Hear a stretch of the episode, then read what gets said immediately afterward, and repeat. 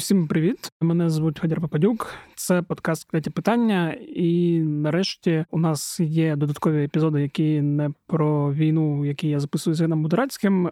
Сьогодні я буду говорити з моєю колегою Сонією Лукашовою про гучну справу, яку розслідують Набу та САП, а саме викриття голови Верховного суду Всеволода Князєва. Соня, привіт. Привіт. По-перше, дякую, що прийшла. І по-друге, радий, що поговорю з тобою на нові теми, бо мені здається, слухачі е, зачекалися, коли будуть якісь цікаві речі. І от щось цікаве відбулося в цій країні. Суди. Суди, да. Ну, до Не речі, факт, мене... що твої слухачі чекали саме судів. Да, хоча в мене багато епізодів про суди. Я от нещодавно подумав. Просто настворював подкастів і Проте тепер не можу записувати це економістів, про це не можу записувати це європейці роблять. І тут, нарешті, когось впіймали на корупції, і незрозуміло кого, незрозуміло масштаб цієї події. І от я покликав тебе, щоб ти мені розповіла. А давай, перш ніж ми перейдемо до персони самого князєва і до обговорення, за що його хочуть заарештувати і посадити.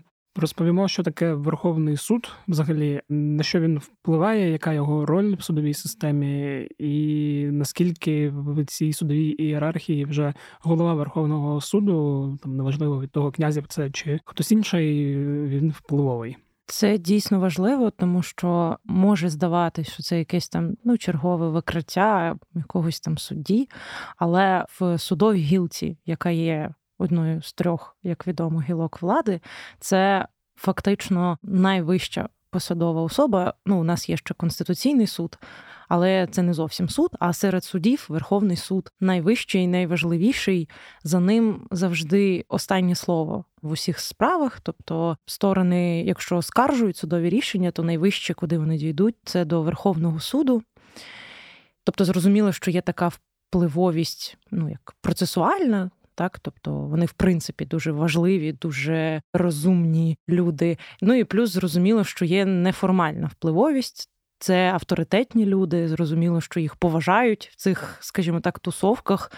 Зрозуміло, що вони мають доступ до різного роду високих кабінетів, наскільки ми знаємо, з власних джерел князів напряму спілкувався з Єрмаком. До Єрмака його власне привів генпрокурор Костін, і він е, ну говорять, що князів вихвалявся цими контактами. Тобто, це безумовно важлива як формально, так і неформально важлива людина. Е, Якщо тоді говорити не про вже суд, а про самого князєва, хто він такий, коли він з'явився е, в Верховному суді, який в нього досвід, який в нього бекграунд і яка в нього репутація? Князів працює суддею з 2013 року, але спершу це був суд в Миколаєві. До цього він там був юристом, адвокатом, таке. А з 13-го року він суддя. У Верховний суд він потрапив в часи Петра Порошенка, коли відбувалась реформа Верховного суду. Важливо, напевно, додати, що це був чи не єдиний суд в країні, який був дійсно повністю перезавантажений. У 2016 році старий Верховний суд припинив свою роботу і заново набирали весь склад. І от тоді князів власне потрапив цей суд. Це не була вимога якогось е, безвізу чи судова реформа тоді була набагато масштабнішою. Вона стосувалась не лише Верховного суду, але просто це перезавантаження Верховного суду воно дійсно відбулось. Інше питання, що тоді активісти мали свої питання теж до цього перезавантаження. Ну вони напевно завжди мають питання до будь-яких процесів, які їм здаються недостатньо прозорими і так далі. Але сам факт, що суд перезавантажений був, і це якби такий суд нової формації в широких колах він послуговувався повагою, саме як от новий і реформований. І виходить з 17-го року Всеволод Князів працює в Верховному суді, і з кінця 21-го року він є головою цього суду. А як саме був реформований цей суд? Наскільки добре маю на увазі? Бо ми знаємо приклади, коли щось типу реформується, а насправді структурно воно не змінюється. Змінюється просто особа, через яку проходять там ті чи інші потоки, там справи і так далі. Я точно не там розбираюсь в цьому детально, в тому числі, тому що це відбувалось доволі давно, коли я ще тільки школу закінчила. Але він дійсно був перезавантажений, і навіть були конфлікти між е, старим Верховним судом і новим Верховним судом. І точно була сформована нова структура цього суду, був сформований новий склад, прийшли нові люди. Наскільки вони вже там були доброчесні чи недоброчесні? Ну, напевно, в українському суспільстві це питання завжди залишається суперечливим, тому що так чи інакше, наші вимоги насправді до доброчесності посадовців вони дуже високі, дуже часто. Угу. Тепер давай поговоримо власне про справу. Що це була за справа? Як давно вона велась, які там деталі, і що власне відбулося? З того, що ми знаємо зараз від Набу і САП, вони дізнались про існування такої собі злочинної групи, як вони це називають, на початку цього року, і відтоді вони розробляли такою їхньою мовою кажучи, тобто вели фігурантів цієї історії. За версією слідства станом на зараз організатором цієї групи був власне Всеволод Князів, голова Верховного суду. Ну і суть схеми полягала в тому, щоб за гроші вирішувати ті чи інші питання в судовій системі. Причому, як кажуть правоохоронці, це стосувалось не лише Верховного суду, тобто кажуть, що вплив цієї групи поширювався і на інші суди. Якихось конкретних кейсів поки що не наводили, але, наприклад, з того, що ми знаємо. Ця група намагалась впливати на конкурс в ВККС. Є такий орган, Вища кваліфікаційна комісія суддів. Він власне займається формуванням суддівського корпусу, тобто він відбирає суддів, проводить їхнє оцінювання. І за даними слідства, оця от група. Яку нібито очолює князів, вона лобіювала тих чи інших кандидатів в цей орган, там якось намагалась вплинути на те, хто пройде чи не пройде. Отже, з початку року цих фігурантів вели, за ними слідкували, їх прослуховували. Набу внідріла свого детектива під прикриттям в цю групу, і спіймати їх вдалося завдяки одній зі справ, яку вів Верховний суд. Угу. Це справа бізнесмена Костянтина Живаго. Це бізнесова суперечка олігарха Костянтина Живага стосовно одного з його ГЗК гірсько-збагачувальних комбінатів. Ну, суперечка за власність на цей ГЗК. Да, там історія, що він е, судиться з якимись е, росіянами, росіянами да, з якими він колись увійшов е, як юр особа в долю, і потім вони зрозуміли, що воно коштує занадто мало, почали судитися. Він виграв суд, потім ще раз виграв суд, потім я так розумію, програв суд і. Детальніше да, да, всю да. цю історію ми знаю. описували в тексті, але суть в тому, що як стверджує слідство, у цієї злочинної групи існувало таке легальне прикриття у вигляді адвокатської контори. Ця адвокатська контора насправді вирішувала питання корупційним шляхом в судах, і в якийсь момент набу зафіксувало контакти цієї контори з Живаго.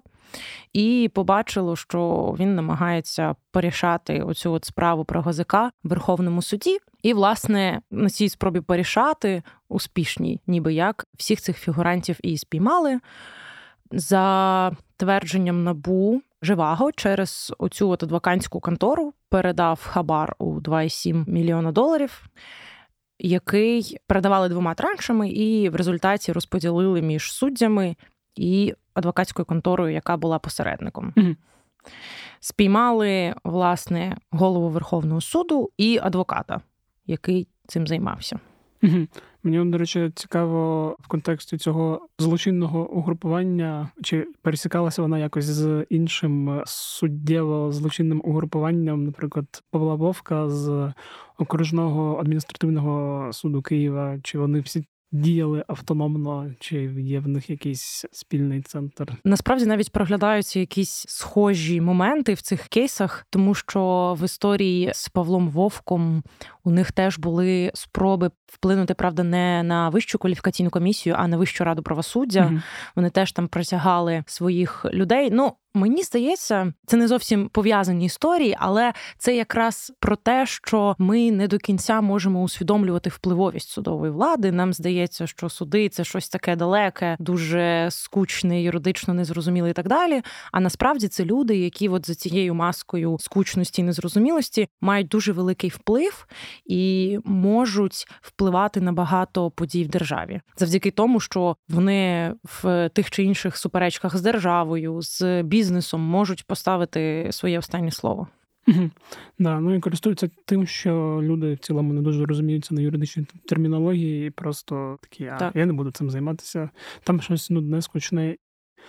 А тим часом там люди заробляють собі мільйони на нічому ще й обмануючи державу і суспільство. І при цьому, до речі, вони ж мають дуже високі гарантії незалежності, що зрозуміло і правильно. Тобто, суддя має бути незалежним, він має бути максимально захищеним і має багато заробляти. Але ці ж гарантії незалежності водночас іноді дають їм можливість маніпулювати і уникати, можливо, якихось покарань. Я от нещодавно дивився документальний серіал про е, ФІФА. Окрім того, що дізнався, що правильно казати FIFA, я б взагалі дізнався, ну наскільки це там як структура, яка існує в світі футболу, є корумпованою від там найнижчої ланки до найвищої. І, власне, там всі люди, хто займає ключові позиції в FIFA, вони так чи інакше можуть бути задіяні там в тих чи інших корупційних речах. От і в цьому контексті мені цікаво, що затримали власне князєва як голову Верховного суду, і в Верховному суді я так розумію, він не єдина людина. І Цікаво, чи є інформація чи ні, наскільки інші судді можуть бути причетними, бо як знову ж таки організація, якщо її порівнювати з FIFA, ти розумієш, що якщо відбувається якась дивна корупційна е, фігня. То не може бути так, що там про це знає тільки одна особа, а інші, типу, білі і пухнасті, і взагалі там святі янголи. Це цікаве питання, на яке ми повністю відповіді точно ще не знаємо. Слідство не сильно про це говорило. Сказали, що це був хабар суддям. Не судді, а суддям. Але да, ми дійсно знаємо, що підозра оголошена тільки князіву.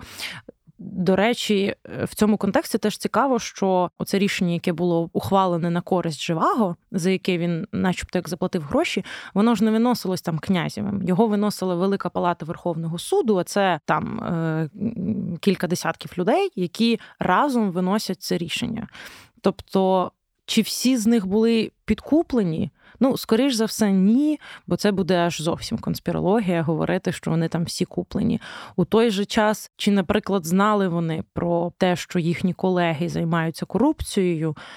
Оце питання, я думаю, можна ставити тим поважним суддям. А такі люди там дійсно є. Там є поважні юристи, поважні судді, які там послуговуються довірою і мають репутацію. І от до них можна було б дійсно поставити питання, чи вони знали про цю корупцію. Якщо знали, то чому мовчали? Верховний суд. На другий день після затримання князєва одразу від нього відхрестився. Я тому якраз це і підвів. Я хотів якраз запитати про те, як дуже це сказала, е, використовувала слово відхрестився, що відбувалося от з іншими суддями, як вони від нього дистанціювалися. Да, зібрали засідання, на якому спершу оголосили заяву, що судді шоковані, що судді е, типу, там, засуджують е, будь-яку корупцію і будуть співпрацювати зі слідством. Ну, такі зрозумілі слова за все хороше проти всього поганого. Хоча, до речі, з того, що ми знаємо, разом з князєвим обшуки проходили ще у 18 суддів угу. по цій справі в той же день. І очевидно, що ці судді теж наступного дня відхрещувались від князєва. Ну, обшуки теж не означають, що ці люди винуваті, безумовно, і можливо вони дійсно ніяким чином до чого не причетні. І на засіданні пленуму Верховного суду, який відхрестився від князєва, там, наприклад, був один суддя, який дуже емоційно виступав і говорив, що це там е, позорисько і так далі. А був суддя, який був значно стриманішим, і він навпаки закликав колег пам'ятати про презумпцію невинуватості і про те, що в принципі правда, що правоохоронні органи ще не демонстрували ніяких доказів, що поки що були тільки заяви, там якісь окремі плівки і. Е, чи коректно в такому випадку вже бути настільки критичними, угу. враховуючи, що вони всі судді да, і мають поважати цю саму презумпцію невинуватості. Але вони, по-перше, відхрестилися, по-друге, звільнили його з посади голови суду. Він залишається суддею, тобто це ніяк не впливає на те, що в нього є мантія, але він втрачає адміністративну посаду голови. Ну самі вибрали, в принципі, самі і зняли його з посади. Цікава деталь е, про те, як його знімали з посади.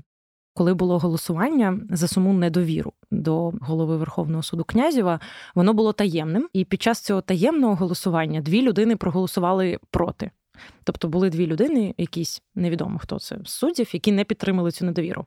Але потім, уже публічним голосуванням, вони саме затверджували це рішення, і під час публічного голосування ніхто не наважився проголосувати проти, тобто ніхто не наважився підняти руку, оскільки це публічне засідання, там була преса і так далі, то були тільки голоси за. От так, от що робить публічність з людьми?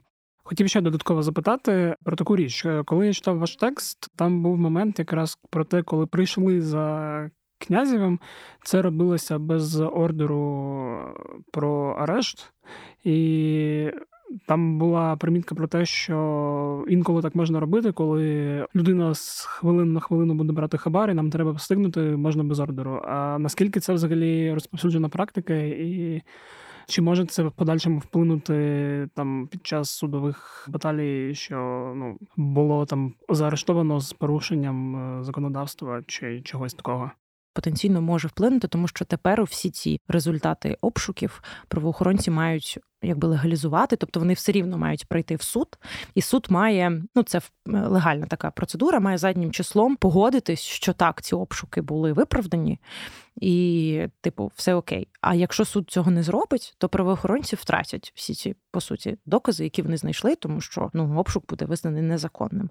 Тобто тепер. Перед правоохоронцями все рівно от стоїть така задача довести, що все це було виправдано в суді. Чому вони це зробили? В принципі, там їх по-людськи зрозуміти можна, тому що очевидно, що якби вони пішли в антикорупційний суд з проханням про дозвіл на обшук, скоріш за все, в якийсь момент в суді Верховного суду все рівно би про це дізнались. Тобто, це навіть не питання недовіри там до антикорупційного суду чи ще до чогось. Це просто питання того, що суддівська спільнота, як і будь-яка спільнота, вона між собою пов'язана, і такі впливові люди, як судді Верховного суду, могли би дізнатися, що в них готуються обшуки, що їх там прослуховують прослуховують або що.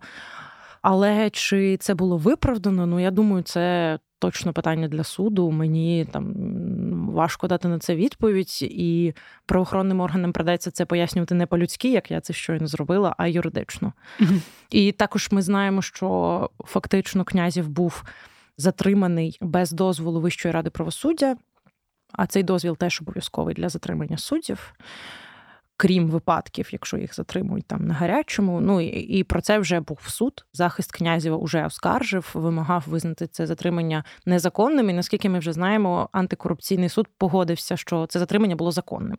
Тобто тут дії слідства суд підтримав. Хотів ну ще таке питання поставити. От в тексті, в який ви писали, е, мова йшла про те, що це ну можна сказати історичний такий прецедент, коли затримують е, настільки впливову людину.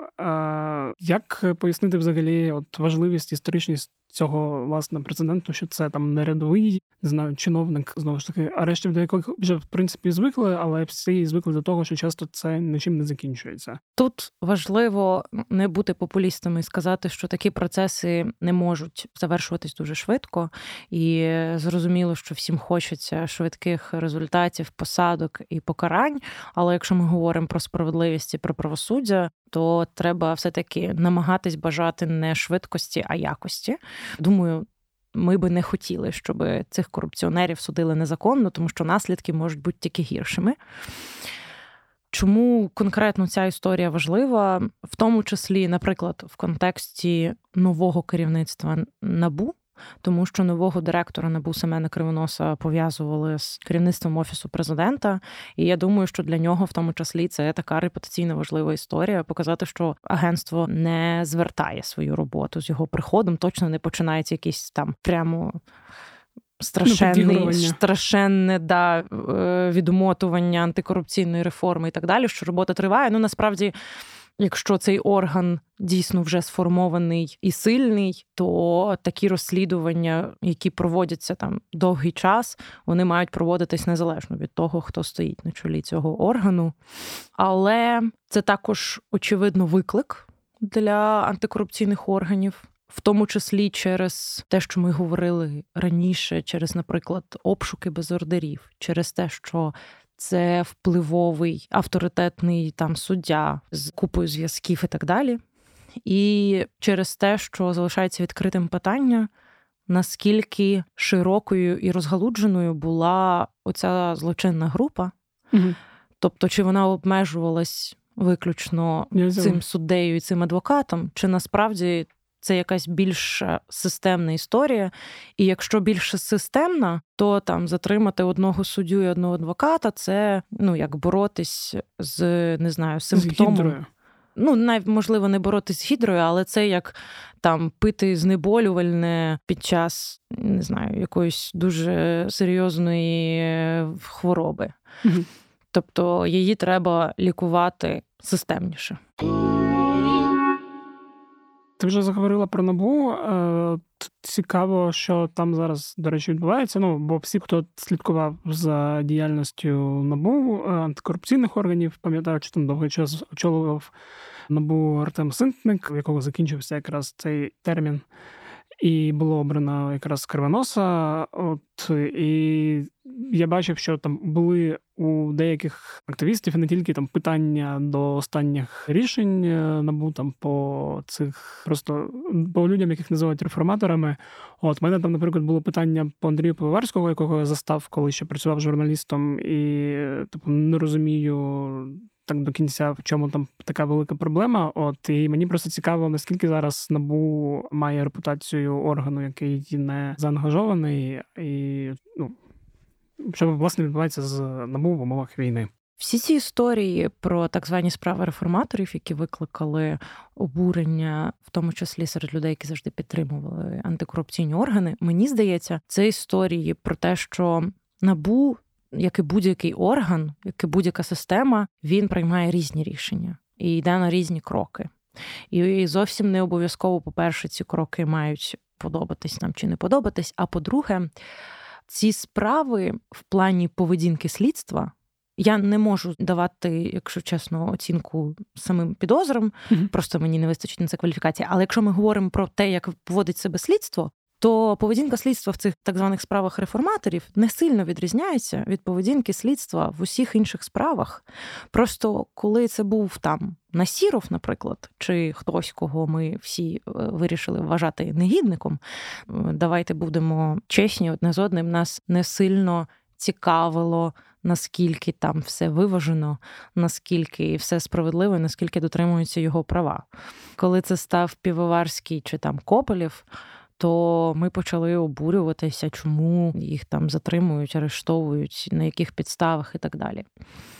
Якщо говорити, чи це пов'язано з новим керівництвом, то конкретно ці справи не пов'язані. Тобто тут скоріше можна ставити питання саме тим людям, які керують слідством в набу, а це не директор. Тобто там є, наприклад, Андрій Калужинський, який mm-hmm. давно і довго керує саме слідством.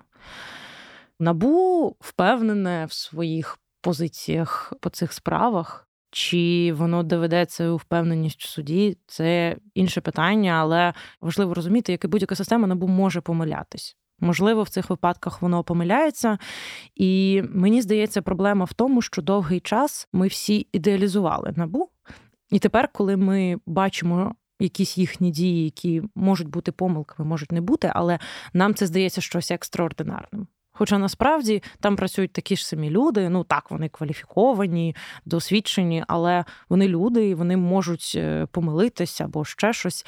І важливо для НАБУ, як для органу, просто вміти визнавати. комунікувати, ага. так, визнавати. І, наприклад, якщо ви спробуєте пригадати якісь історії, коли набу викривало якісь порушення всередині себе, ви не зможете пригадати таких випадків, коли б набу заявляло, наприклад, ми викрили якогось корупціонера чи порушника, чи просто там етично неправильну людину всередині себе. Хоча такі випадки, наскільки я знаю, були, коли вони там викривали якісь порушення, і вони звільняли цих людей і вирішували не комунікувати це. Їх можна зрозуміти, але у той же час така поведінка створює тобі такий ідеалізований образ, і в той випадок, коли ти припускаєшся помилки і її неможливо приховати, то це вже викликає гвалт, мовляв, все, антикорупційна система зламалась і так далі. Угу. Да, ну просто якраз цікаво про це проговорити, і особливо цікаво в контексті знову ж таки такої гучної справи, як арешт князєва. Да, і мені здається, важливо також про це розповісти, бо як ти вже сказала на початку, через те, що судова система вона так трошки в тіні, і там тільки е, в лапках божевільні активісти, які слідкують саме за судовою темою, щось розбираються і кажуть, там біда, а всі решта такі просто ну щось то там є, мабуть, погано. Ну іноді ми, звісно, здіймаємо якийсь галас там, де можливо зради і нема. Таке теж ну, нерідко да, буває. Це теж, да, бо всі можуть бути людьми. А Дякую, що пояснила. Ну, стало думаю, більш-менш зрозуміло тим, хто нас слухає, і взагалі тим, хто слідкує за подіями в країні, і може не до кінця розумів, хто такий князів, що таке Верховний суд і, і в чому взагалі кіпіш. Дякую тобі. Дякую, що слухали. Е, такий епізод. Буду потрошки повертатися до додаткових епізодів. Не обіцяю, що це буде регулярна історія, але буду додавати по другому епізоду на тиждень на інші не пов'язані з темами, якими завідує пан Євген Будорацький. От е, нагадую про підписки на подкаст. Нагадую про оцінки в Apple Podcast та Spotify та в коментарі Apple Podcast. Нагадую вам про донати на Збройні Сили. Нагадую вам про підтримку клубу УП, бо завдяки вам ми робимо свою роботу. От, ну іначе нічого не забув. З вами був Федя Попадюк. Скоро почуємо. Бувайте здорові!